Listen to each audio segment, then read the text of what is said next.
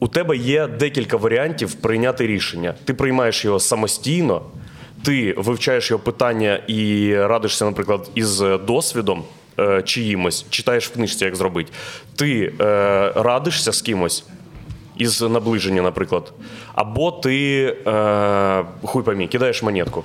Тобто я правильно розумію, ти ставишся до е, ворожіння і ці езотерики загалом як до чогось практичного, що Да. може допомогти прийняти рішення. Дивись, наше прийняття рішення е, не зводиться до да чи ні.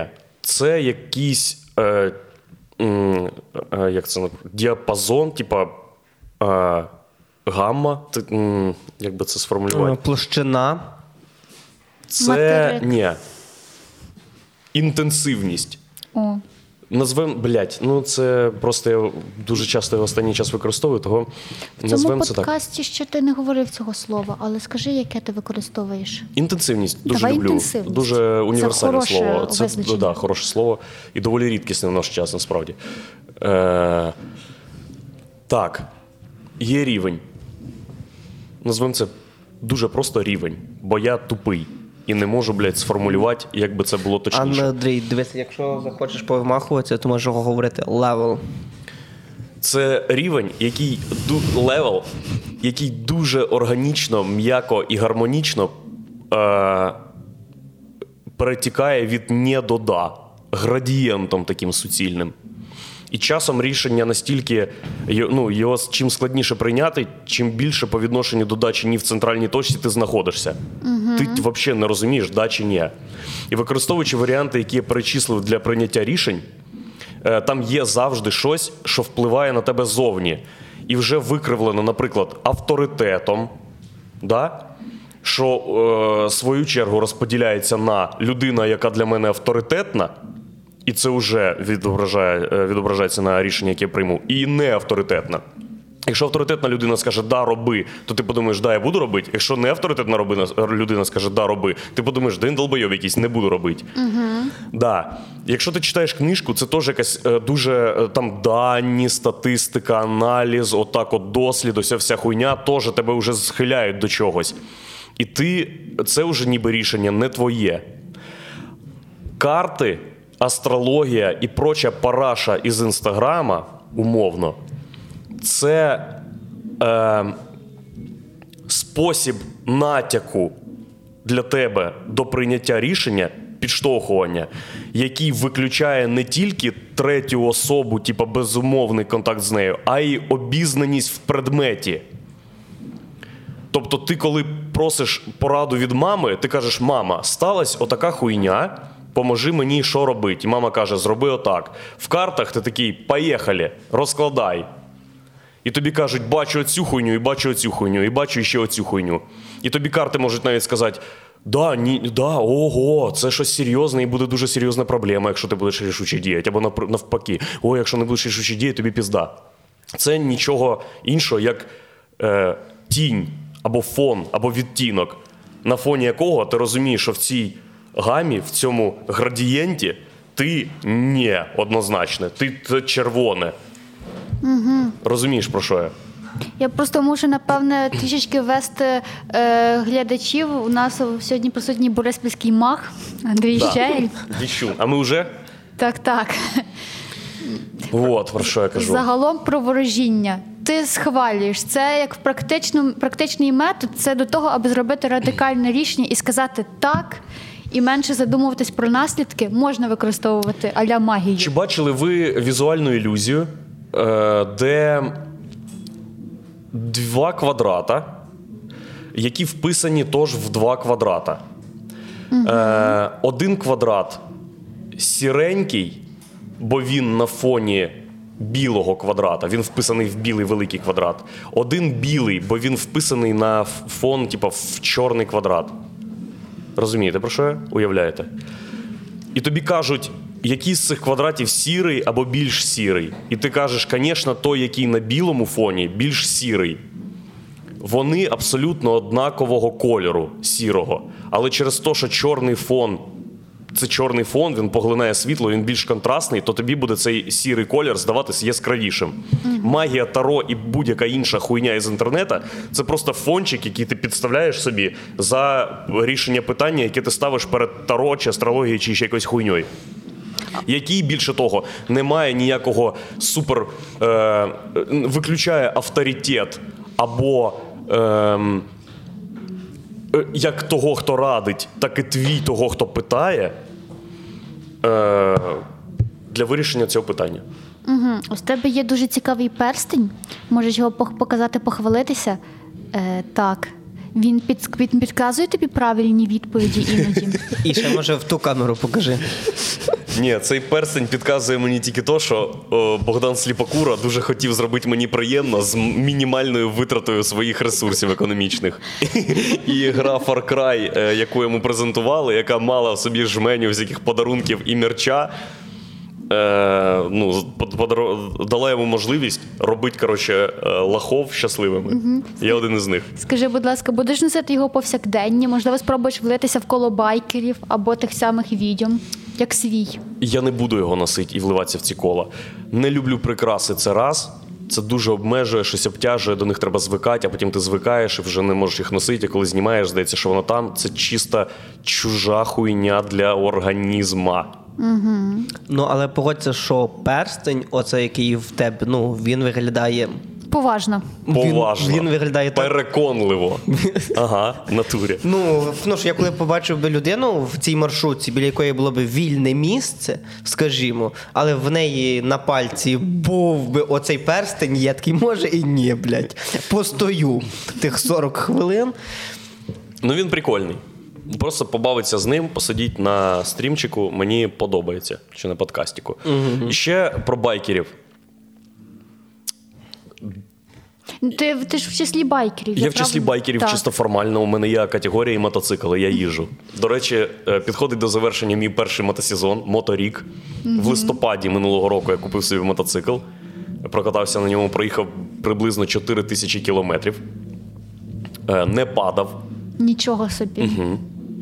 Один раз ми упали, але це було дивно, бо ми стояли з Владіком Капецею на Бруківці на Володимирській гірці в Києві. І почали їхати, а бруківка просто сама по собі слизька. І ми ще навіть їхати не почали. Мотик просто переднє колесо вислизнуло е, з-під рук, і він отак от упав на бок цей мотик. Так що це не вважається падінням, бо ми з Владіком не е, змінили положення в просторі відносно. Коротше, А, а серед байкерів круті ті, хто ніколи не падали, чи круті ті, хто колись падали і щось собі ламали? Серед байків. Це цікаве питання. Я думаю, що якщо ти падав і щось ламав, ти в натурі крутий байкер. Бо якщо ти ніколи не падав, ну ти підар, ти взагалі, блядь, не ризикуєш. на тому мотику катаєшся чи барана ні. на пальці. Да. Я думаю, що обережність це не про байкерів. Чи ви згодні? Е, Однозначно. Так, так. Ну, якщо ти обережний байкер, хіба що. Байкер бувають різні. О, обережний байкер це той, хто замість кожанки вибрає теплішу куртку, щоб не змерзнути. Обережний байкер це людина на мопеді, а не ковалик. Блін, насправді дуже прикольно, що ти вирішив займатися байкерською справою, що доволі поважно з цим перснем. О, я знаю, а ти колись їздив на якісь ці збори байкерські? Ні. А я хочеш? дуже не люблю спільноти взагалі. Ем, і я би надавав перевагу не будь частиною жодної вообще із тусовок. Я індивідуаліст, я сам собі тусую. Сьогодні з вами, завтра не з вами. Я не хочу, щоб мені було кліше, долбоєба, які тусуються блядь, біля кафешки на набережній. Понятно? Е, да, у мене є мотоцикл, але це нічого не значить, нахуй тепер. М, Ну, ти вирішив кататись на мотоциклі, бо це екстрим. Ні, я Правильно, вирішив це кататися адреналін. на мотоциклі, бо це класна навичка, дуже доступна для людини насправді, але мало використовувана у нас в країні. Жінки ведуться на мотоциклістів. Ем, нема у мене таких даних. Е, думаю, що да. Але я. Коротше, це дуже опосередковано. Е, я думаю, що точно є жінки, які люблять мотоцикли і люблять байкерів, бо якщо у тебе є байк, у тебе точно вже є якісь бабки, і ти якийсь незвичайний. Як відьма в порівнянні з жіночкою з Полтавщини, правильно? Звичайно, так. І таке є, але не можу сказати, що хтось із жінок, е, до яких я чи вони до мене е, симпатію відчували, мотоцикл був визначальною вообще категорією. Блін, знаючи харизму Андрія Щегеля, я думаю, що є навіть жінки, які схильні до його харизми, коли він пішки ходить. Ну, бо в тебе дуже потужна харизма, і я думаю, що це першочергово, чому на тебе ведуться жінки. А вже другочергово від сьогоднішнього дня це буде перстень. Скажіть мені, будь ласка, Так. сьогодні ми встановили, да, що е, нездоровий егоцентризм, е, симпатія до мотоциклів і е, крайня толерантність до езотеричної хуйні магічної це я. Так. То ви. Забули сказати, що ти людина поза спільнотою. Точно. Так. Ну, я Ми- включав це в егоцентризм. Ми сьогодні, до речі, хочемо присвятити цю тему стріму, по суті, розбір нас як людей. Угу. Е, є така штука, Вадим Ковалик, це піраміда. Розкажи про неї. пі- це піраміда, на превеликий жаль, не Хеопса, про яку я мав величезне бажання сьогодні поспілкуватися, але це піраміда Фінанс. Маслоу. Правильно? Звичайно. Правильно. Як людина, давай почнемо все-таки, бо Андрій задав цікаву тему. Три речі, які тебе характеризують. Можливо, не основні. Можливо, не основні. Да, да. уяви, що про тебе треба сформувати враження і уявлення. Що б ти вибрав? Що б було в твоїй анкеті? Ого, це насправді дуже важке питання, бо я такий, боже, а що це? Напевне, невизначеність. Це перше, що би було. Друге прочерк. Друге, прочерк. Третє, вибачте. І, і третє, нічого страшного. Блін, ну це точно невизначеність. визначеність, судячи з того, що я зараз не можу а визначитись. Ну, по-друге, я би точно ставив би рішучість. А третє. Невизначеність, рішучість і щось це все має доповнювати якась певна хаотична абсурдність взагалі мого існування. Ну, ну я, я не маю, маю на увазі, що абсурд це взагалі моє Це існування. говорить людина, в честь якої назване село під Тернополем. Я правильно розумію. А, саме так. Маленькі ковалики. Маленькі ко- ковалки. Так, це населений пункт. Ну, на, на превеликий є жаль, там всього лише один будинок, але нічого страшного. Ну, тому і я не знаю. Чесно кажучи, мені взагалі подобається те, що в нашому світі дуже багато різного абсурду. І ти такий, ну блін, тут набагато цікавіше, якщо є абсурд. От ось так принаймні. Юлія Різничок, що з тобою за останній місяць траплялось такого, що ти подумала, аж йоб твою мать? Насправді такого було. Ну, важко згадати о, прям якісь важливі речі. Буквально учора. Учора їду я проводжати свою сестру. Вона поїхала в Іспанію. Вона ходить піші е, тури.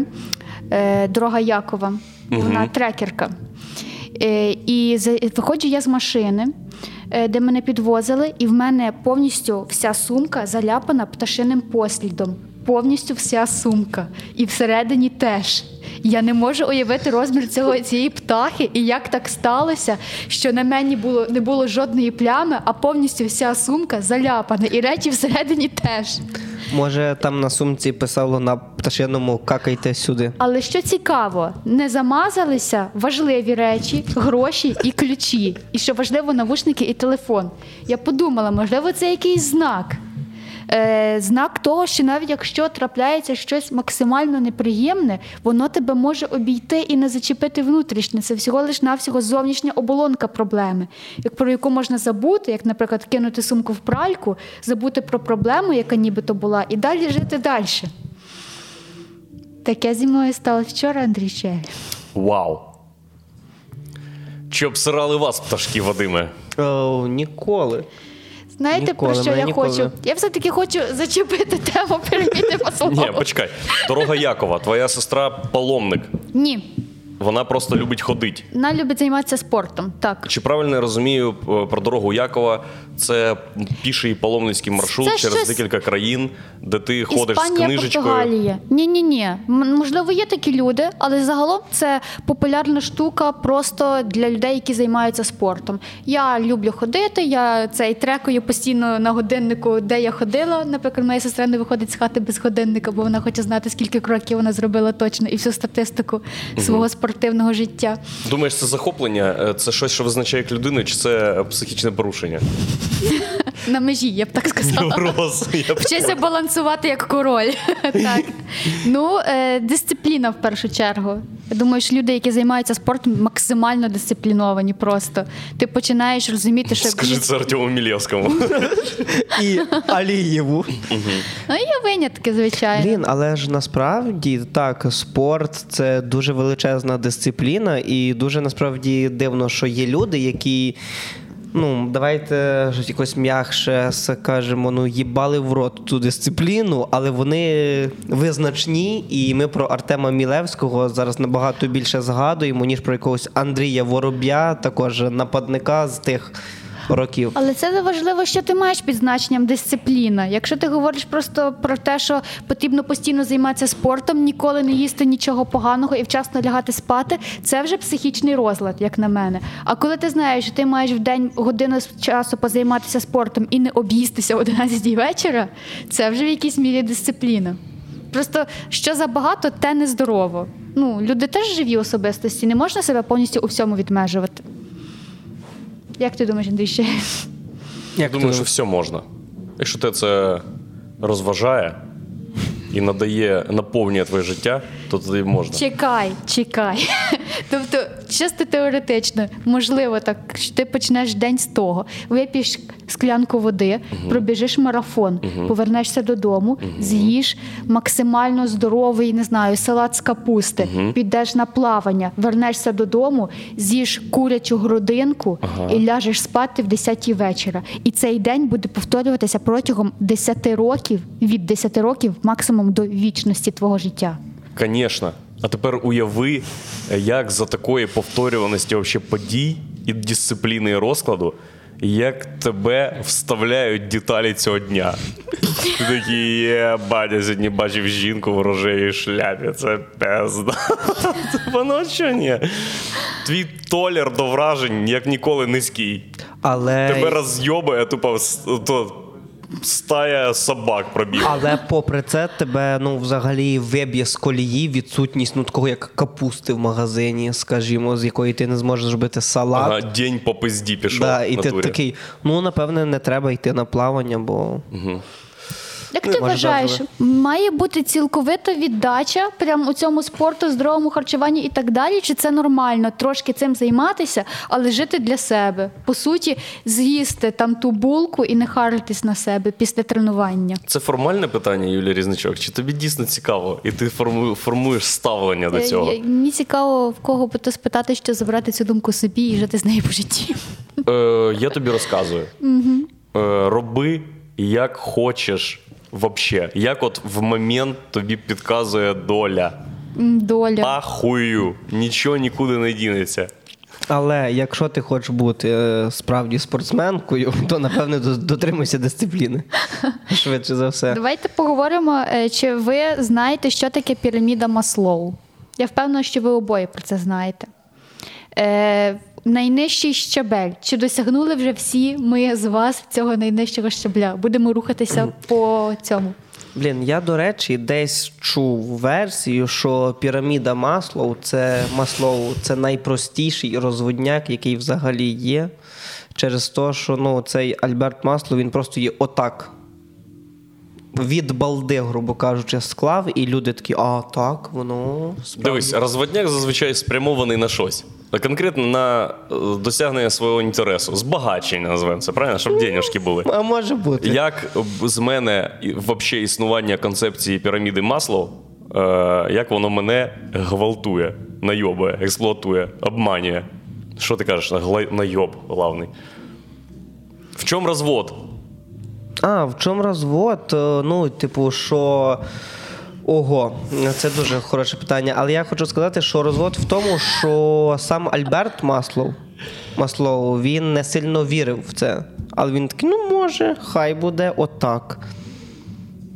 Вадим Ковалик. Перший щабель це дихання, вода, їжа, сон і секс. Що із цього у тебе є? Дихання є, Дихання є точно. вода є. Та фактично є все, я би сказав.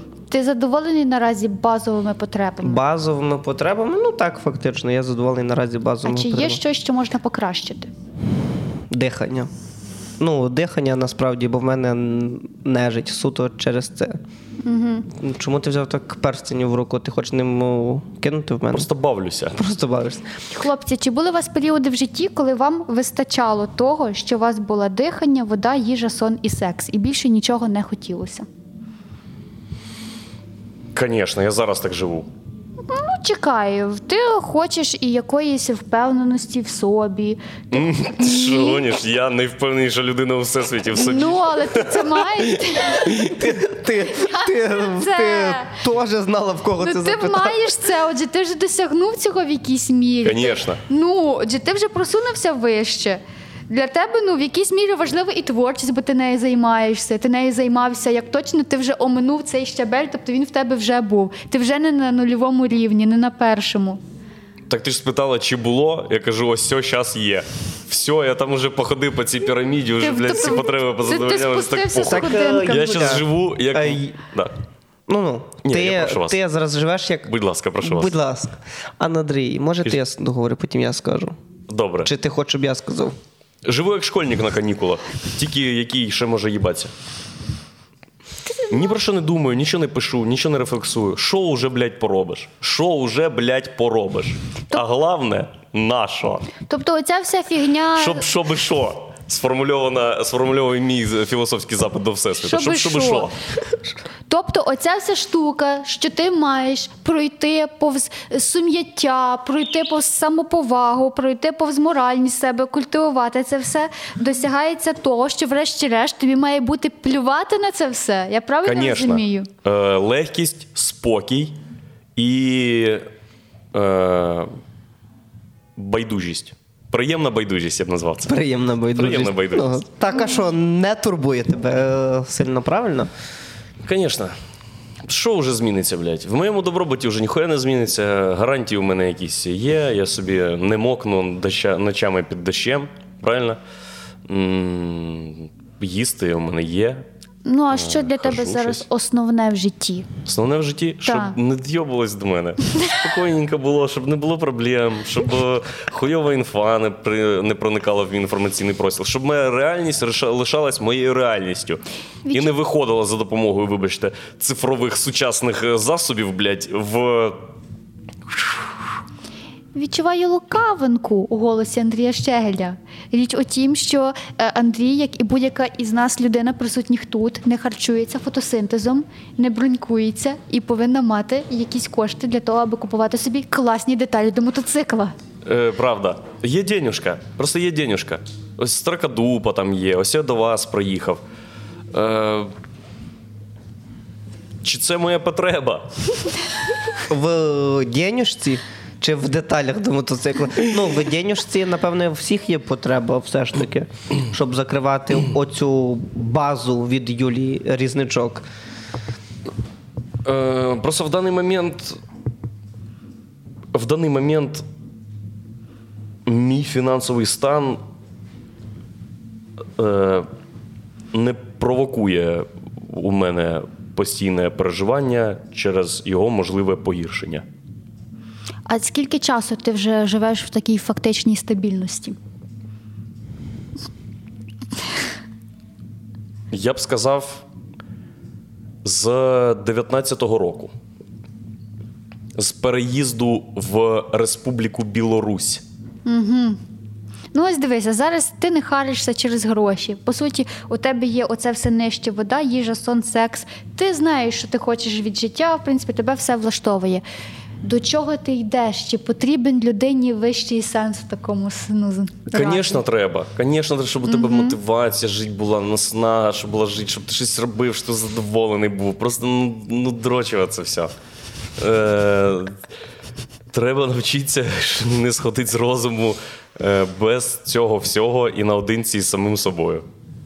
Правильно? Все, решта це спокуса, це від сатани. Це від сатани, так, це гріх. Угу. Вадим Ковалик. О, тобто, да, в мене все ж таки є питання до пана Андрія Щегеля. Скажи, будь ласка, тобто ти схиляєшся до того, що о, по факту в тебе в житті має бути все, що тобі необхідне, щоб воно тебе не хвилювало, не турбувало, а все решта це спокуса, правильно?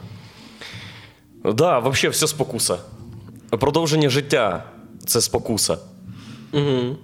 Твоя можливість передбачати майбутнє і якийсь там опосередкований хоча вплив на нього завжди спокушає тебе, що це буде краще і веселіше, і ахуєнніше. І що тобі ще щось треба. О, як... Взагалі, усвідомлення майбутнього від сатани. Правильно? А спокуса вона тебе хіба не мотивує рухатися трошечки далі? Звісно, сатана мотивує дуже серйозно. У цього чувака є підв'язи, блядь. Та ні, все, що ви мене зараз питаєте, це актуально станом на зараз. Да я взагалі не знаю. Ми про що розбираємося? Це прикладні питання. Вам щось треба рішити? Денег вам може треба, я не знаю. Може, пару гривень. Я про те, що. Ну, давай я тобі дам. Де моя бананочка?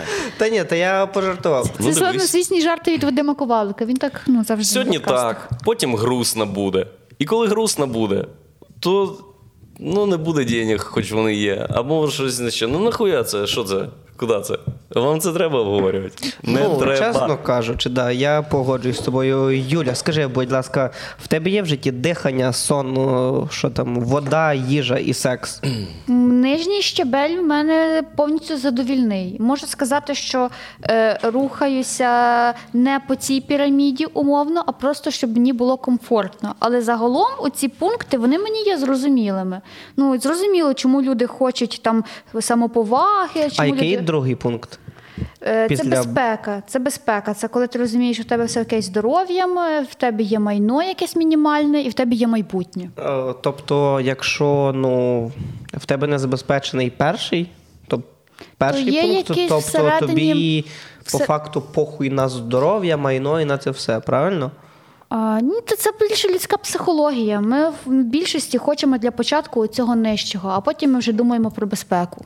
Ну, А ти третій будеш думати про безпеку, коли в тебе не буде що їсти? Мабуть, ні. Мабуть, ні. Ну тому, коли в тебе вже буде що їсти, ти вже думаєш, о, хочу мати класне здоров'я. Маєш класне здоров'я, ти вже думаєш, о, мені би дружбу. тобто ми говоримо зараз про те, що Альберт Маслов по факту. Масло це ніби якийсь росіянин. Не кажи так один ковалик. Добре, давайте будемо говорити славнозвісний Альберт. Давай. Ну, тобто, ти хочеш сказати, що славнозвісний Альберт він керувався думками Андрія Щегеля про те, що більше за базу це спокуса і від сатани. Правильно? Тобто, тобто Альберт, славнозвісний, як ми любимо його називати, він в якийсь момент такий так. Давайте так, базу ми маємо. Давайте пройдемося по спокусі, що я хочу після бази. І тобто після кожного наступного е, рівня він думав про те, щоб він спокусився на що після цього рівня, і так дійшов до скількох там пунктів. Складний подкаст. Доволі. П'ять пунктів. П'ять пунктів. А який п'ятий? Сексуальність, Творчість. творчість. Пропоную спригнути з цієї хуйні. Пропоную теж. Занадто складно. Де ви їздили, що бачили?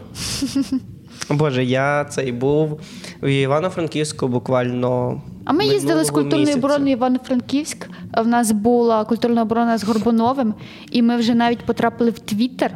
Не знаю, чи ти бачив. Е, Вже хейтять. А ну розкажіть.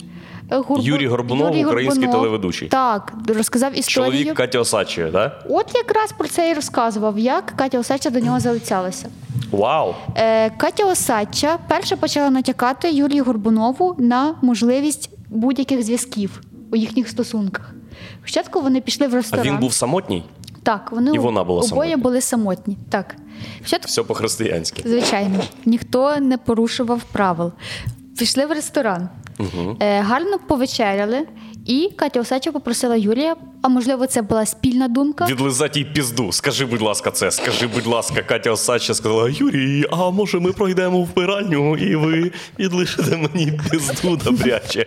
Просто скажи, що так і було, Блін, пожалуйста. е, Я хочу знати, що я живу в одній країні з найкращою жінкою Блін, на ну, планеті. Мене зараз така спокуса кажучи- сказати так, так і було. Блін, але чесно кажучи, я би дуже би хотів, щоб Юля Різничок процитувала це, що ти сказав. Ну, дивися, так не було. Я тебе засмучу, але історія ну, до цього йде. Тому, що я розповідаю. Він е, вона сказала: а не хочеш піднятися до мене? На що він сказав, я зайнятий, бо він не зрозумів. Або він справді був зайнятий, не вийшло йому. Ну, коротше, спригнув, правильно? Спригнув. Катя Осеча не образилася, бо вдруге покликала вона Юрія Горбунова, чи він її покликав знову кудись піти. Вечір закінчився. Катя Осача знову йому каже: Юра, може, зайдеш? На що Юра Горбунов сказав: ну мені не виходить. І знову пішов додому. Чи куди він пішов? На третій раз вже Катя Осадча знову запитала те саме, на що Юрій Горбунов сказав: Добре, пішли. І на що Катя Осадча через кілька днів сказала: якби ти мені відмовив третій раз, я б подумала, що ти педік. Цей уривок обрізається і викладається в Твіттер. І там вся підарліберальська спільнота починає засуджувати Катю Осадчу за слово педік. ні. Починає засуджувати людей за те, що вони люди нахуй живуть своє життя і думають, як вони хочуть думати. Пезда. Ні? Засуджує Юрія Горбунова за те, що він розказав цю історію в прямому ефірі. А, я уже А, й не це? до чого доїбуться в Твіттері. Засуджують за те, що Катя Осадча живе над рестораном. Піднімешся до мене? Ніколи не знаєш, до чого дайбуться в Твіттері. Ну- саму грязну хуйню вообще пиздіть, і потім, бля, там скандал про тебе несеться. Заходиш в Твіттер, там ви е, бачили цю футболку. Так, так, стоп. Там конфлікт в чому? В тому, що Юра Горбунов просто розказав цю інформацію. Да. Не тільки в цьому. Там Констатував реальність. От який дайоб нахуй у Там твіттерської спільноти. прозвучало слово «педік», а це ну, е, люди Тригер. сприйняли як те, що ого, в наш час ще когось можна називати таким словом. В наш час. От в 2014 можна було казати Це педик не толерантно, На телеку це не- блядь, дебати. Тупо. Віктор Янукович і Ющенка. І Ющенка каже, ви педик. Тут дитина. О! Вітаю. Так. Тебе в Твіттері коли останній раз е, діймали за щось? Так, е, точно я знаю. Це про мою, е, моє інтерв'ю редакції Заборона UA, де я сказав, що співчуваю всім жертвам війни. Е, пояснив, кого я вважаю взагалі жертвою війни. Е, про те, що мені завжди було похуй на Росію, серед е, своїх було більше ворогів. І ще якусь тезу. Вже не згадаю, якщо чесно. От за це мене там кенселили, хуєсосили і щось ще робили. Але я не є активним користувачем Твіттера. Часом заходжу туди, щоб викласти туди фотографію. Бо мені видається це смішним і класним. От. Е, Блін, тобто тобі видається смішним і класним це то, що от в Твіттер несеться, і ти просто Твіттер використовуєш як інстаграм, правильно? А Да. тому, що в Андрія недавно були проблеми з інстаграмом, тобі знесли сторінку. Мені знесли сторінку. Е, я постив там всяку неугодну інстаграму е, контент-ню. Угу. Свій чи Свій, звісно, просто на сторінці. І вони сказали, все, нахуй, це остання крапля. І знесли мені сторінку. Зараз, Я не шкодую. Мені чесно, так похуй. зараз ти завів нові сто- нову сторінку. Я ще раніше її завів, бо у мене вже Ти було відчував. десь 10 страйків, відмінів постів і так далі.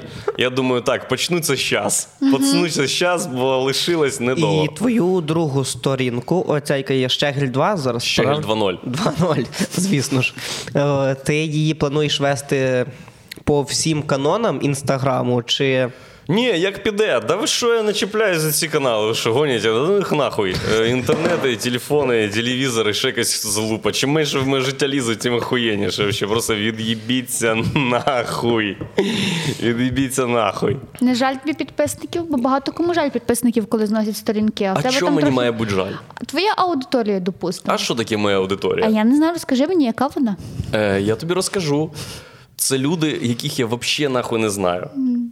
І хочеться їм ходити на концерти. Ну, ходіть, буде реклама. Ну, ти вже колись був на моїй сторінці, так працює таргет, щось ти там знайдешся. Я то просто не цепляюсь. Послухайте, це прекрасний фільтр аудиторії. Бо є ж дебіли, які дивляться сторіс, в якій афіша, і написано квитки отут. І ти отак на цій афіші показуєш, і тут активне посилання, на якому написано квитки, де ти натискаєш, опиняєшся на сайті, вибираєш своє місце, натискаєш кнопку, на якій написано Купити квиток, і потім оплачуєш його, і ти дебіл пишеш в лічку, де квитки. Ну, Взагалі неважливо. Всі, хто треба, отут, отут. А Ви ти- купаєте, що неможливо бути поза суспільством. Якщо ти не будеш прикладувати вообще якісь зусилля до того, щоб люди тебе оточили, вони все одно тебе нахуй будуть Так. оточувати, і все у тебе буде класно. Так ж може ця людина вона просто більш така егоїстична і та скине ссылку, куди він ді, дінеться, тобто, конечно. щоб не робити ти ці думаєш, зайві треба рухи. тебе легше скинуть ссылку, щоб ти від'їбався, да і все. Знаєш, деколи як жінки е, пишуть, бачать, що є посилання, але думають, а може я напишу, бо все-таки це особистісний контакт, а там може і заміжжям закінчиться. Звісно, хай пишуть, слава Богу. таке. Та є телеги, є номер телефона. Він був на сторінці інстаграма в кнопці Позвонить. Ти можеш тупо смс-ку прислати. Давай їбаться. І я да. Ні. Е, От і Чи все. треба було прикріпити Ну, якусь хто- іншу інформацію, крім цих двох слів, щоб ти відповів да. То вообще ти, як ти будував свою кар'єру, якщо для тебе критично втратить інстаграм-сторінку? Ти вообще якого рівня контакту, контакти встановлював з людьми? Це що таке? Типа випадковий тіп, якого ти послідовно і дуже довго заманював підписатися до тебе, щоб як він потім приніс тобі бабки, хуй поймі як, а потім у тебе зносять сторінку, і ти о, ні, о, ні, звідки тепер брати денюжки? Ну, значить, ти щось неправильно робив. Да? Е, чесно кажучи, мені дуже імпонує оце твоє ставлення, що та до лампочки. Все одно буде що, о, щось див, дивитися. Якби, скажімо, тобі не знесли б всі соцмережі. Ну, абсолютно всі, де люди можуть бачити інформацію про твої квитки. І, скажімо, би.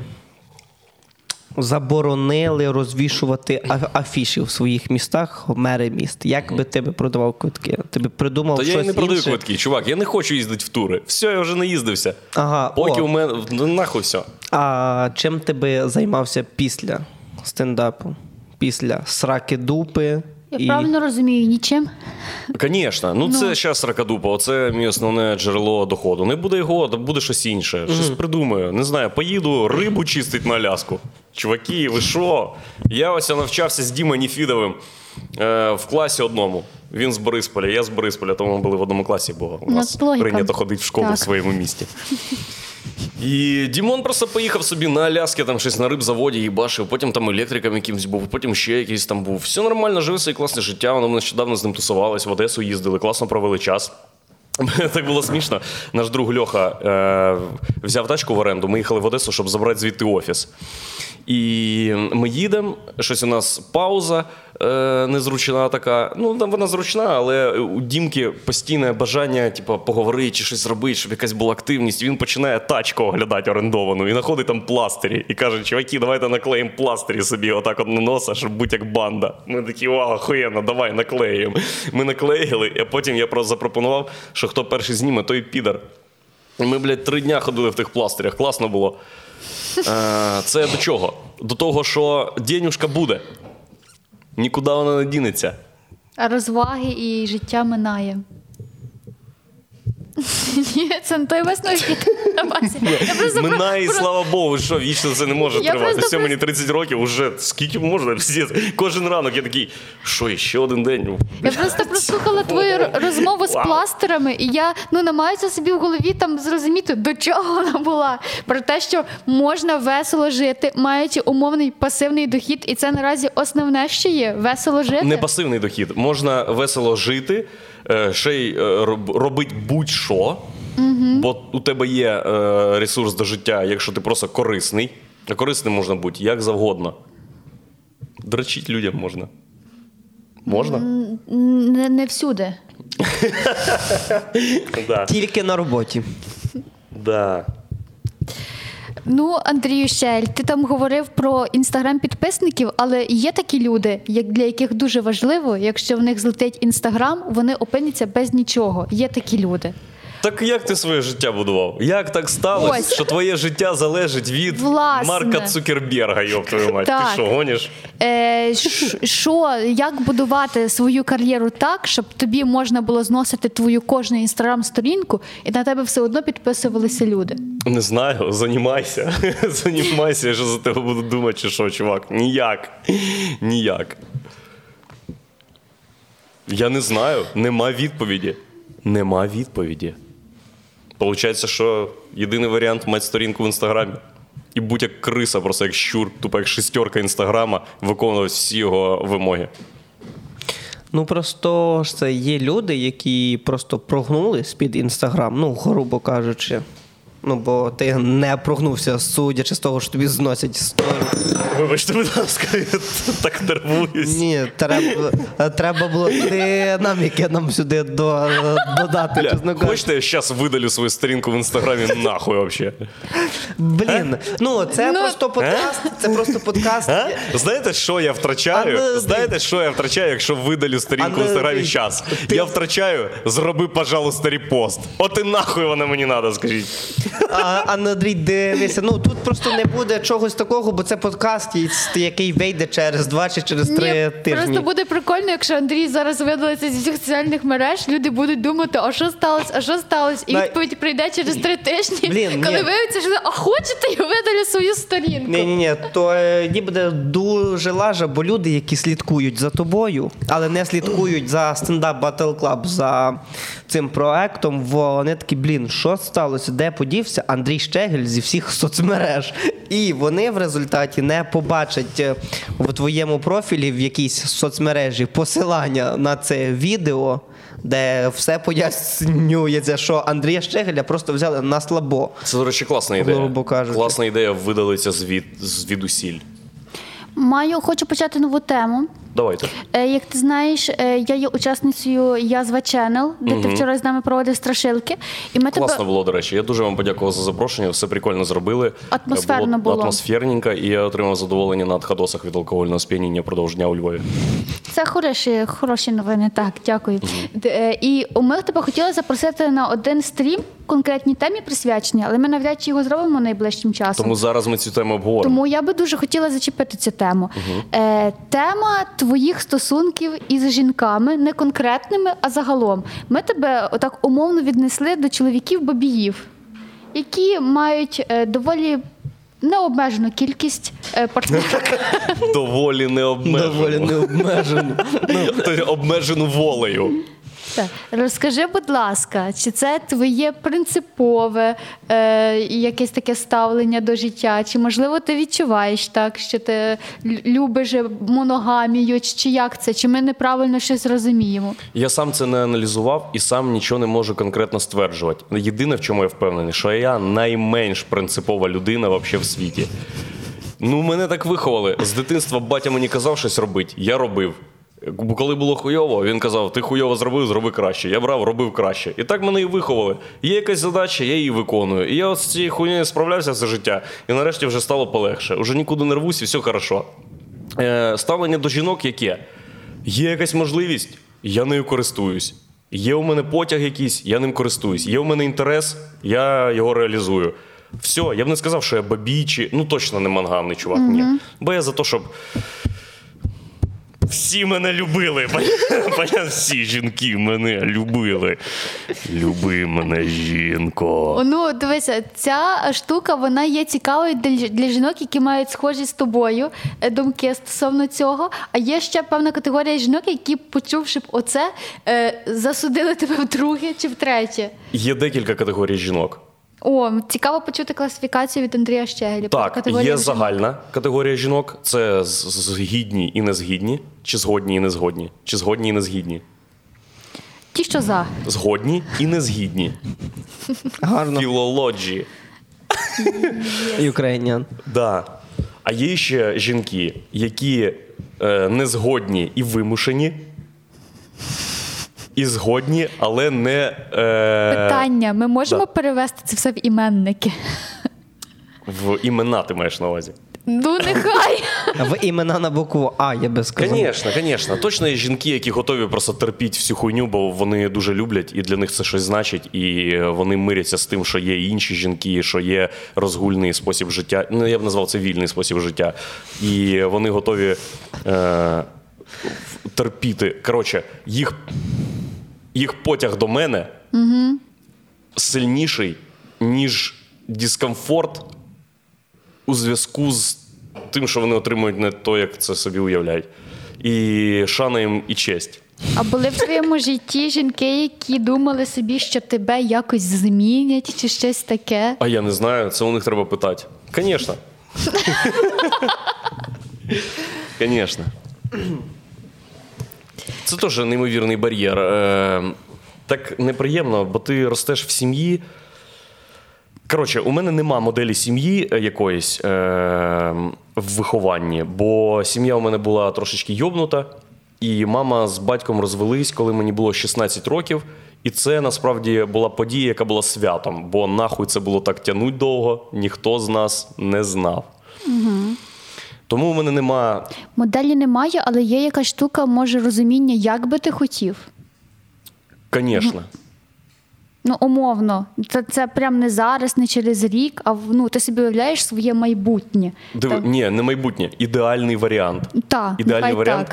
так. Е, я хочу будь як. Е, бля, бачили серіал про Ошо називається.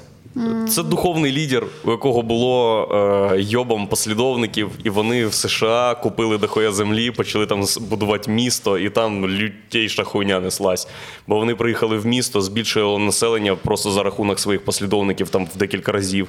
Е, і потім щось вигравали там вибори місцеві, там було просто піздець. Вони там побудували свій аеропорт на території цього міста. Дуже цікаво. От що я хочу. Це як в християнстві, де всіх поширився символ е, Христа. Твої послідовники матимуть на пальцях перстені з бароном.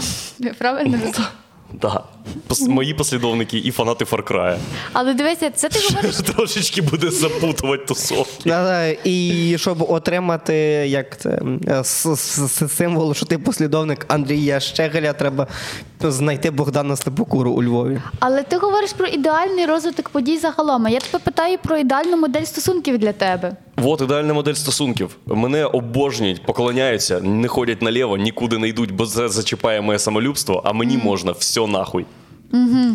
А є якийсь трішечки дисонанс? Відчуваєш щось, що ну можливо десь є легенька несправедливість? Е, Це ти оцінюєш це як несправедливість, бо ставиш на місце е, жінки себе в стосунках зі мною. А є ті, кого це абсолютно влаштовує. Угу. Я Ні, я не спорю, є такі. Я думаю, що людям подобаються різні моделі, це теж правда. А добре, а тоді опиши е, моделі жінок, які тобі подобаються. Я просто питаю все, що я збиралася запитати на я звичайно. Що маєте на увазі е, Ну, опиши моделі жінок? не моделі, а загалом типажі жінок. Є дівчата-блогерки красиві, е, які дуже активні в соціальних мережах. Не факт, що розумні. Є просто розумні, є інтровертки. Ні, взагалі немає ніяких побажань. Просто все на максимум. Красива, да, умна, да, популярна і користується е, широким схваленням у загала, ще й зі мною і вірно. А тобі важливо, щоб вона користувалася схваленням? Ні, просто якщо є такий параметр, то я хочу, щоб він теж був на максимум. Ну, то, тобто тобі, грубо кажучи, всі параметри. ну, Вадиме, важливі ну скажіть, ну ти приводиш е, знайомитися зі своїми друзями жінку з ахуєнними сіськами. І всі такі. Хорош, блядь. Ох, мужик. Ага, ага. Воно, вона точно глибока особистість. Ну ж це Може, ще й глибока. можливо, можливо, я нашу історію зв- е, розмову зверну у серйозне русло, але ж напевне ж це ну менш важливий критерій. Е, я зараз про груди, аніж про якісь о, штуки внутрішні, які би тобі мали подобати. Я про внутрішні штуки питаю. Ну, наприклад, яка внутрішня штука? Інтровертна, екстравертна, наприклад. Е, Тобто, або, Або мовчазна, сидить, або, або сидить, пиздлива. або сидить вдома, або е, тупо весь час на вулиці. Ну дивись, в хорошому настрої я буду бачити в її е, вертності тільки переваги. О, інтровертка, слава Богу, зйобує мене піздішом, блядь. Що, що їй снилось, що вона собі придумала, що вона бачила і не заповнює кожну секунду тиші. А, Тобто, Юлю, в мене є таке питання насправді до тебе. Тобто, ти зараз хочеш дізнатися в Андрія, яка для нього ідеальна Так, жінка в якомусь відсотковому співвідношенні інтровертності, екстравертності, росту і цьому. Ну, я всьому? думаю, що там е, дівчатам за кадром може бути чисто теоретично, може не для себе, але цікаво, тому що Андрій він е, ну, популярний по суті. Про нього люди знають, і цікаво, що думає Андрій всередині себе про дівчат. Моє ставлення не тільки до жінок, а до будь-чого однозначно. Це то, що. До е, будь-кого, можливо. Я просто хотіла добре, це, це я не серйозно. Ні, без ніякої там неповаги до жінок. Я знаю. Ем, я взагалі за любий двіж, бо у нашій безкінечності варіантів е, варто, ти можеш лише точно знати, що тобі не треба. Угу. Правильно? Без, ну, безкінечно перебираючи, намагаючись перебрати все. Тому я за любий двіж. До моменту, поки, поки не з'явиться думка, а це точно ні. Все, все, все, все, все, це точно ні. Просто вона може наступити дуже рано. Наприклад, якщо у тебе шрам через це їбала. Це має сенс на життя, насправді. Я хочу вірити, що якась жінка з шрамом через це їбала така, іди нахуй. Закрила ссылку вообще. Андрій Щегель. О, питання. Питання. Насправді, в мене буде питання, який тип жінок тобі подобається, але в мене є питання. Зародження життя на землі. До якої теорії ти схиляєшся? Е, життя дароване Богом, Тобто до релігійної, правильно? звичайно. А можна не розділяти, до речі, теорію Дарвіна і релігійну, бо по суті е, це е, Бог дозволив Дарвіну народитися. Ну і Ну, еволюція це ну, воля еволюція Божа. це воля Божа, так. Доволі Шах і мат нахуй, Вадим Ковалик. Юлія Різничок, е, розкажи, будь ласка, про свої вподобання і ставлення до чоловіків. Чи такі, чи настільки вони глибоко традиційні, як я уявляю? Ні, звичайно, я не шукала собі хлопця у семінарії, при тому, що я навчаюся на факультеті медіакомунікацій в ОКУ, а це сусідні двері, семінарія, факультет богословських наук. Доступ до чоловіків традиційного спрямування у мене отакий. Максимальний. Але я вважаю, що це е, не зовсім для мене, тому що не вважаю себе традиційною. Не знаю, як вам ця підводка, але Андрій ще, скоріш за все, склав уявлення про мене як про е, глибоко моральну християнку, яка ходить кожної неділі до церкви і. Тільки що я щось подумав, що ти сказала, що ти лесбійка. Е, А, бо ні, таке ні, формулювання ні, ні, було. ні, цього Правильно? Формулювання- Так, так, так, так. Я теж я такий, ну добре, хай договорять, я потім Ні, не про це прямо. лесбійство. Я не про лесбійство. Я просто про те, що е, не треба здавати якісь рамки для поведінки. Мені подобається твоя теорія майже в усьому. Окрім того, що в мене такі є пев, певні типажі, е, від яких я відходити не буду. Типу, для мене, напевне, в пріоритеті це буде е, доброта і повага до мене. Це, типу, єдині дві речі, які мені насправді важливі. Вау. Вау. Ну, це я Вау. думаю, у багатьох. Чи є. складно замутить з Юлією Різничок в клубі, поки їбаше музика. Приходиш такий, я люблю тварин. Вибачте. З усій, при всій повазі. І, і Юля, Юля, така, зразу їдемо до мене. Це, це так не працює. Хоча, ну, частково правда у цьому є. А чому саме цих е, Чому не якісь два інші типи? Так, ти... Тому що Чому це- тебе якась екстравертність, скажімо, не захоплює, чи інтровертність, чи, чи людина, яка знає твої смаки, вподобання на сухарики, а просто доброта і. Скажу так, мені не подобаються максимально дивні, дивні люди. Можливо, це про- про- прозвучить дивно, знаючи мене, але прям дуже дивні люди мені не подобаються. І прям люди, які не люблять експериментувати, мені теж не подобається. І я за якусь золоту середину е, з потенціалом е, на пригоди і мінімальну агресію, якщо ви розумієте, про що я. Так.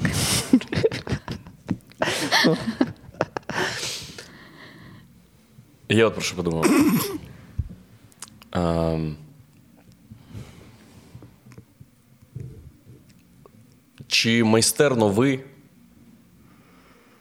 шукаєте, дойобуєтесь до можливостей? Е, так. М-м, Взагалі не дойобуюся насправді.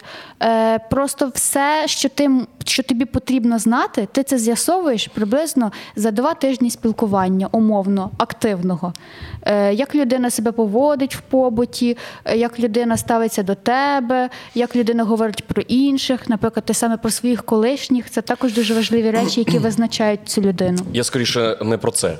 Е, мої міркування про, про те, що от я зараз, типу, е, ти питаєш там жінки, жінки, і я взагалі не будь-яка жінка. Просто е, в світі і в житті, в якому ти не схильний робити рішення, насправді. е, Бути жінкою поряд зі мною має бути якось максимально випадково і магічно. Бо є які, які варіанти? Жінки, яких я знав колись, жінки, які знають мене там по стендапу, чи сракадупі, чи тіктоці, чи ще щось з ефектом заочного знайомства, що вже викликає симпатію. Першу початку ті прикинь, я тебе взагалі не знаю, а ти вже мене любиш. Ти що, єбанулась? М, І тому треба. Ну, це має бути ідеальний баланс. У мене взагалі буде упереджене е, ставлення до будь-якої жінки. Знаєш мене? Ну, вже, типа, не найкращий сетап, звісно, для того, щоб я ставився до цього серйозно. Не знаєш мене? Ну, а ти взагалі чим, блядь, цікавишся, піздець. У мене в Тіктоці на відосі, де я чухаю яйця, 3 мільйона 600 тисяч переглядів. Ти в мене не бачила, що в цій країні чи що? Тобто іде- ідеальна жінка для тебе це яка прийде, скаже, я тебе десь бачила. А ні, я помилилася. Да, Приблизно да, отак. Да. Просто хочеться ж насправді, е, як колись, щоб е, закоханість, щоб пристрасть була. А вже здається, що це неможливо і невловимо. Чому? Мені здається, що це стереотипи. Е, просто ще Конечно. не е, легше отримати цю закоханість на етапі юності, тому що ти ще не Наївний лох. Так, грубо кажучи, але так є. На етап, тому на етапі юності дуже багато речей здаються закоханістю, і це легше відчути. Коли ти вже зріліший, і ти маєш якісь вже ти вже пройшов через якісь стосунки, ти вже якісь речі більше розумієш, ти вже швидше бачиш недоліки. Е, ну, закоханість вона значно складніша, але вона може наступити. Просто Е, Чи не здається тобі, що ну, зараз, як я зрозумів, ти скептично ставишся до закоханості? Правильно я розумію? Чи ні? Ні. А, Навпаки, я до неї дуже прагну і хочеться знову жити люб- з любов'ю і з пристрастю, і з закоханістю, і з самовіддачею і так далі. Бо це найкраще наповнює твоє життя, в общем, чим завгодно. Але е, ну, це здається неможливим якраз через е, той масив можливої дойобки твоєї. Розумієш? Угу. Типа, от є жінки, які піддались ефекту заочного знайомства. Сразу до них упереджене ставлення. Чого? Бо це ти не не, ти, серйозно. ти не сам, ти сам не сильно поважаєш такий спосіб. Ти знаєш його природу зсередини. Нічого нема. Ти ну, це додумав, додумала собі хуйні. Значить, що? Наївна. так не робиться. Е, от. І тому здається, що це не трапиться ніколи, бо тепер у тебе їбать які запити. Недосяжні.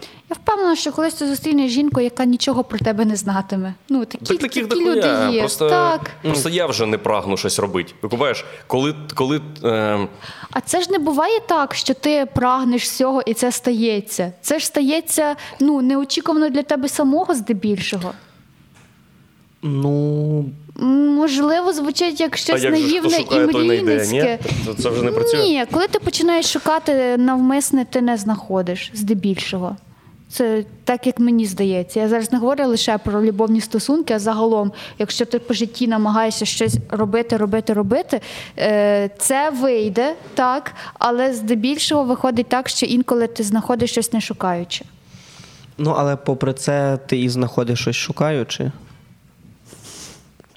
А це вже бачите, Віталій Кличко, для- напиши мені, можу тобі цитати писати. Це питання для роздумів.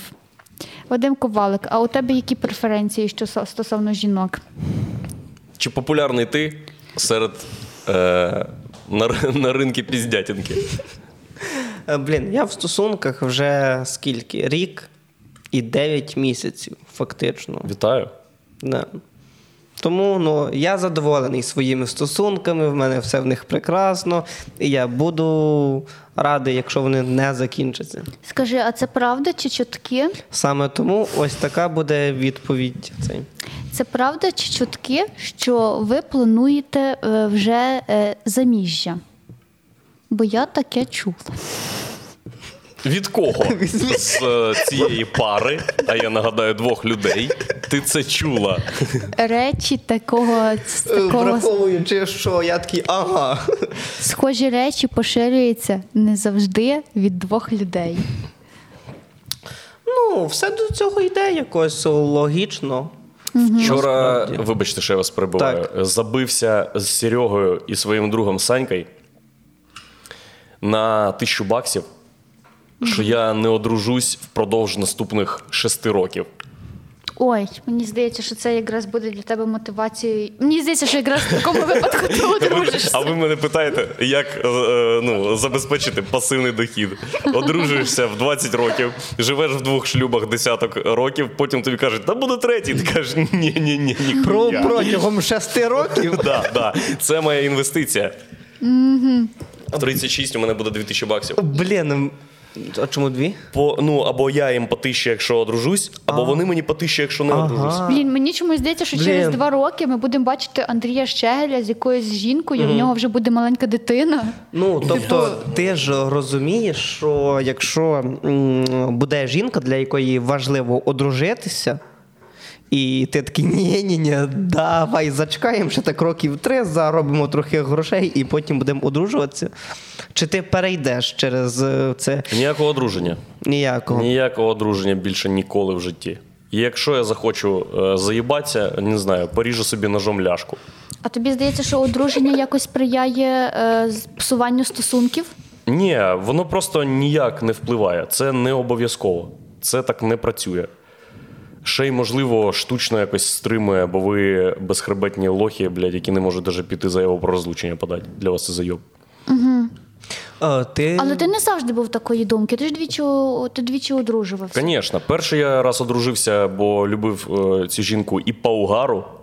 Ну, прикинь, ти живеш найкраще життя своє. Студент, у тебе часу йобом, молоді жінки, все супер. Ти в хорошій формі, не дебіл. Е, і тут 20 років думаєш, якщо я зараз одружусь, охуєють. Вообще, пиздец. Одружишся, всі охуєвають вообще. А другий шлюб, ну вже так сталося, щоб, е, як я це аналізував, щоб моїй другій дружині е, було комфортніше в стосунках зі мною. Підтягнув її статус до першої і трошечки урівняв її можливий дискомфорт в порівнянні з першою дружиною, її там статусом, ставлення до неї і так далі. А є Ну, така так. штука, що жінки деколи ревнують до попередніх дружин або щось. Звісно, що гониш, я, я люблю просто. я колись Ланусі сказав, чи можеш ти постригтись е, коротше. Ну, бо ми там щось говорили про зачіску, я такий, бля, було б класно, якби ти коротко постриглась. І вона буквально в сльози ледве не пішла, бо у моєї першої дружини було коротке волосся, і вона така, ти що робиш? А навіщо? Ти, ти ж знав, ти знав, що це викличе таку реакцію? Ні, ні, це, це не було моєю ціллю. Я просто кажу, це не просто гарно, а ще й зручно. Чи, е, ну, чи турботливо, як мінімум, запропонувати своїй дружині е, варіант, який не тільки подобається і мені, а й буде пасувати їй, і ще й буде зручний. Звісно, да. Просто вона отак от висадилась. І що ви думаєте? Проходить Вона 5 років, їй вже похуй, вона вже трошечки підостила під мене. Фух собі. А наскільки це проблематично, коли в стосунках перша дружина порівнює, друга дружина порівнює себе з першою? Для, мене тебе. Так. похуй. Це її проблеми. Нам треба розділяти, хто з якими проблемами живе. Я зі своїми намагаюся сам розгрібатися. Ти, пожалуйста, свої на мене теж не скидай. Цікава думка.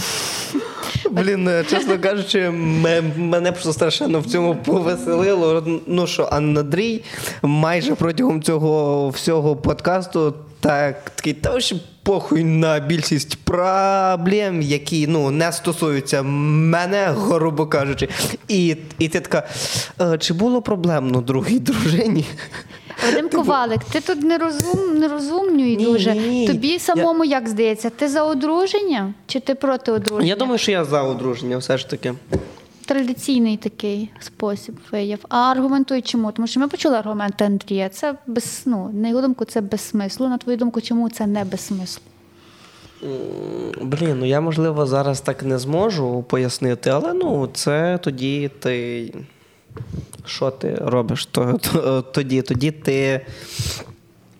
Е, ну, бо давай так, якщо ви сформували пару, правильно, це означає, що ви двоє е, живете відповідно вашим якимось домовленостям і розумінням того, що таке пара. Правильно, це там може бути від, якщо ви проговорили, що так, ми пара, поки ми не зраджуємо один одного, грубо кажучи, або ну, тобто, грубо Коротше, кажучи. шлюб це публічний договір, який ви підписуєте разом, бо у вас нема е, досвіду, сміливості і ще чогось, погодить все і просто вести себе як люди, перебуваючи в стосунках неофіційно оформлених. Угу. Чи надається якісь переваги? Ні. Так нахуя це мені треба? Ну, а наприклад, якщо це надає тобі перевагу якусь там вбранні кредиту, скажімо там, ну тобто, розумієш, яка перевага, пане Андрій, що ти приходиш брати кредит, і в тебе питаються, ну там ви, ви одружені, і ти такий, так. І, можливо, кредитор такий, ну так ж, А до речі, ще Вадим сказав... буде кому віддавати гроші. Вадим сказав таку цікаву штуку, що для них пара існує доти, доки хтось один не зрадить. Так? Ну, так ж ні, ні, ні, я в загальному, ну, блін.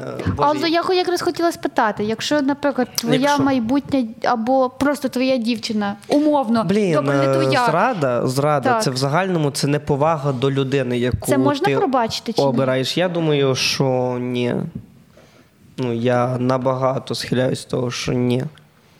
Ти би пробачив зраду?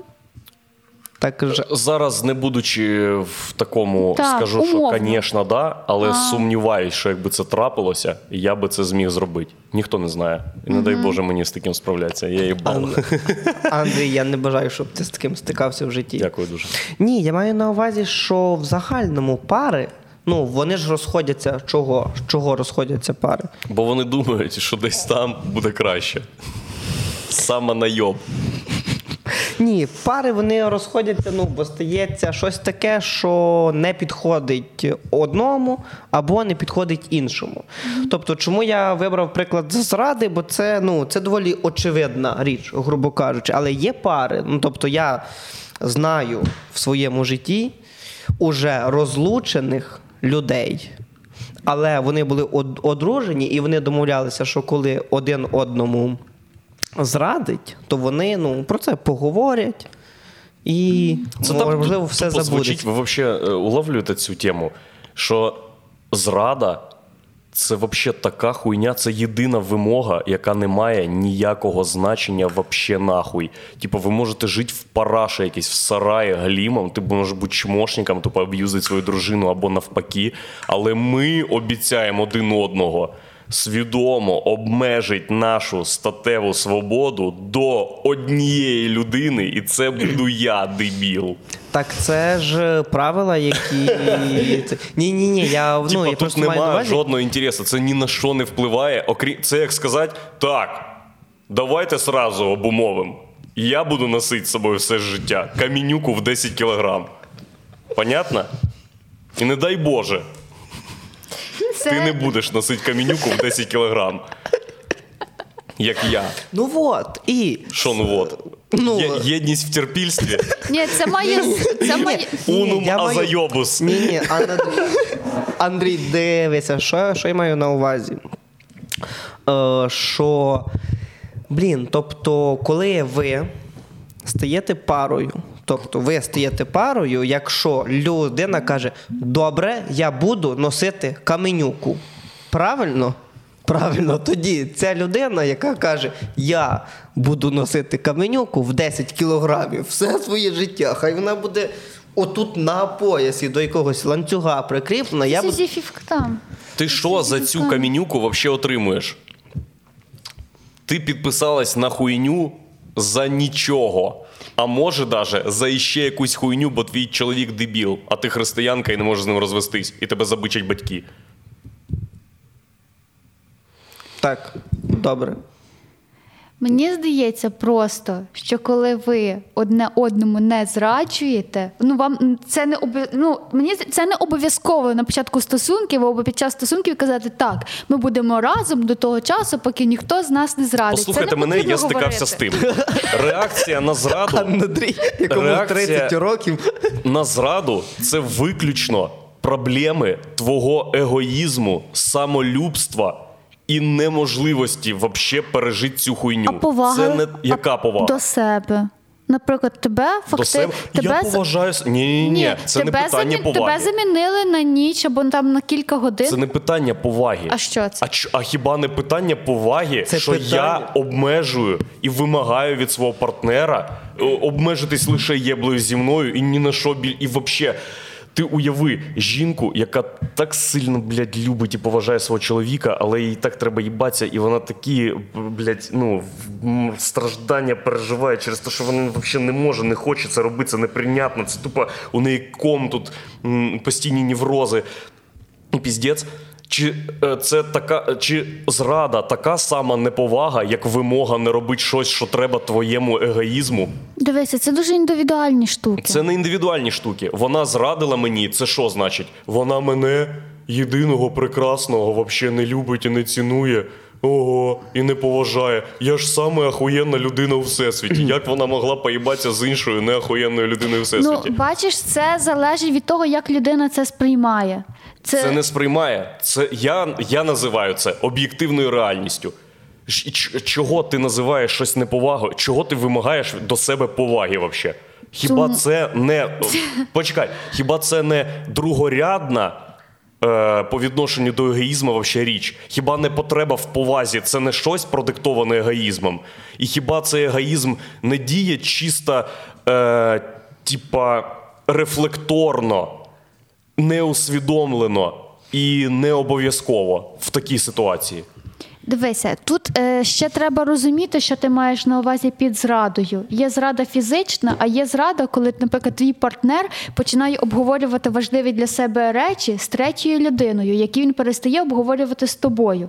Ти ж відчуваєш в такому випадку, що ну, щось відбувається не так, як би тобі хотілося. Давай, щоб ти не маніпулювала таким, ми будемо розглядати просто випадкову єблю. Я була п'яна і так сорвалась, і ми так їбались в туалеті рівно 4 хвилини. І я чесно, мені навіть стидно, бо він урод.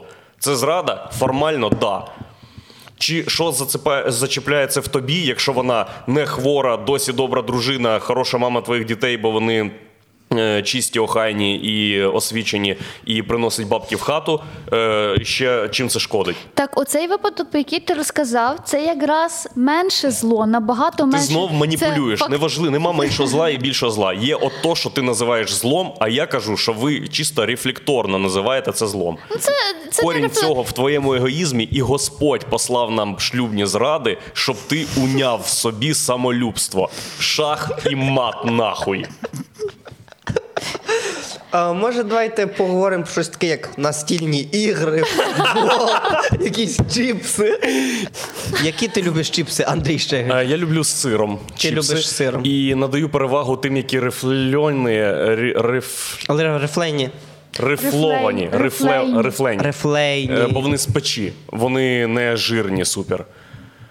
Так. Розумієте їх перевагу? Вони, е, прям вони так не просмажуються на олії, як Вони звичайні? да. Ти коли А. хаваєш просто чіпси, у тебе потім руки жирні, і ти навіть коли їх облизуєш, щоб щось витираєш, поки ти не помиєш їх з милом, буде, будеш відчувати цей жир. Так. А рифлені або ті, які з печі, от, вони більш сухенькі, вони класні. Вони теж смачні, але ти отак зробив.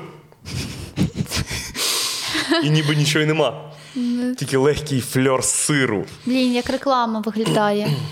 Клава. Також цей чіпси, вони в загальному вони прикольні, але мені взагалі не подобаються чіпси зі смаком краба. Ч- Ні, мені От серйозно? чіпси зі смаком Ні. А мені дуже подобається. От для мене це найбільше Ви- говно, яке може бути. І ще для тебе, як і для мене, це люблять тільки збочинці. Тільки збочинці. Чому? Саме тому, ну я не бо, бо воно Знаєш чого? огидне. По-перше, це не смачно. Це дуже смачно. Дивись, е, це вигляд. Це. М, блядь, от чого це не смачно. Це чисто психологія. Коли тобі продають чіпси з сиром, ти допускаєш, що хтось додав туди сиру. Коли тобі продають чіпси з крабом, ну, психіка відмовляється. Вообще, як це? Краб? Дивись. Андрію, ти, ти, ж- ти, ж- ти ж М'яса в крабі Ні, ніхуя ні, нема. це може- Це, це ніби чіпси, в яких тусувались краби. Ви купаєш? Це, Це мерзотна хуйня якась. Це може бути навіть ще пов'язано з тим, що крабова паличка, вона ж ну о, це одне з найсмачнішого, що може вживати лю- людина там після халви Я б якоїсь. назвав бідна людина. Скажімо. Ну, чекай.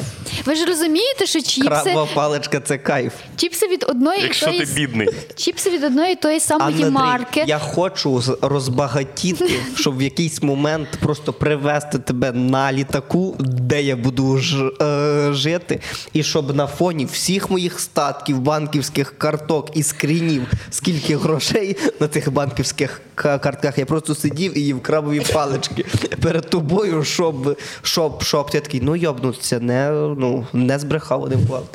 Ну, так я кажу, вони ж е, справді прикольні крабові палички. Якщо ти бідна людина, хай буде поки так, поки я тобі не довів це. Але я маю на увазі, що чіпси з крабами, боже, це найжахливіше. Це ваше суб'єктивне насправді. Просто ви собі уявляєте, що в ту саму пачку тої самої марки сир потирають, а десь там посипають Ні, порошком так з краба. так там і там хімікати. Віриш? Ти в це віриш Ні, на, я- напевне до років 10, що в пачку з чіпсів посипають е, сир. Ну будьмо якийсь. реалістами, і там, і там однакова кількість хімії. Там ж теж не Да, я, справжній я це сир. не заперечую. Е, Однозначно, але хімія з сиром вона смачніша, ніж хімія Це з вже, крабами. це вже смаки людини. Так. Ми збочинці за крабів. Так. Ну, це факт. Що, що ти ще любиш їсти, крім чіпсів, крім чіпсів з крабом? Ну, ну щоб зрозуміти цей. яка я людина. Чи е, чіпси з крабами це виняток? Ні, я думаю, що я середньостатистична, я їм абсолютно все. У мене немає заборон на їжу. А скажімо, Типу, з дитинства в мене не було такого, що я чогось не їла. У мене до сих пір я їм абсолютно все. Тому що е, в мене була ощадлива сім'я, і я знаю ціну продукту. а Андрій Шегель, що не їсиш ти в? Ні, це така ремарка. Ну, в цьому я їм все точно нема. Типа кожен день авокадо і устриці ще якусь хуйні. Це скоріш за все, батьки казали так. Сьогодні ми вкрали з ринку собачий корм. Так що давай. Нормальні люди хавають все. Фух. Я теж все, я теж всеядний. Ну, але от чіпси з крабами вилізло. Ну, тобто вас от не спадає. А, от що я не їм, не люблю? Я, наприклад, дуже гострі чіпси не можу їсти. Прям дуже гострі. Е, З чилі чи з чим мені прям вони не йдуть. Вчора обговорював це із своєю подружкою. Не вчора, а взагалі обговорював це із своєю подружкою, і ем, прийшов до висновку, що для мене задоволення не тут, а отут. Ага. І чим швидко, чим швидше оце опиниться тут, тим щасливіше я буду. Тому немає значення, що відчуває це.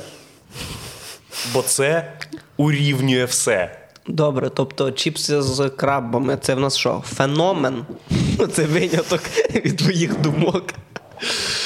Чувак, якби е, ну, чіпси з крабами це просто дозволено законом, е, чіпси із шмаганням тебе поїбало.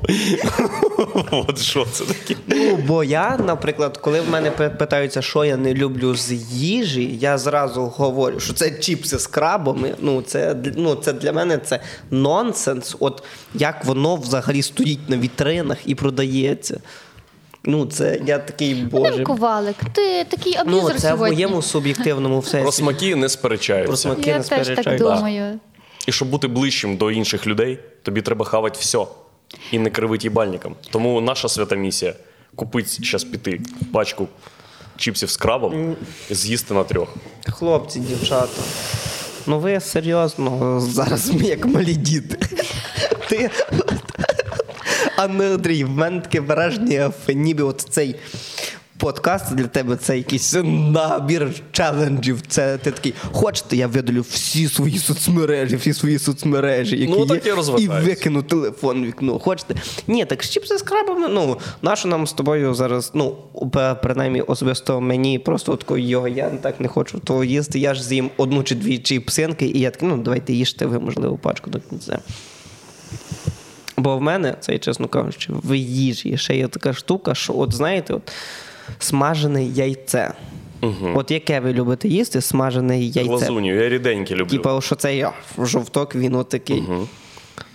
Е, По-різному. По-різному. Але люблю робити собі омлети більше. Ну, бо для мене принципово смажене яйце, щоб воно було суто підсмажене, ну, без рідкого.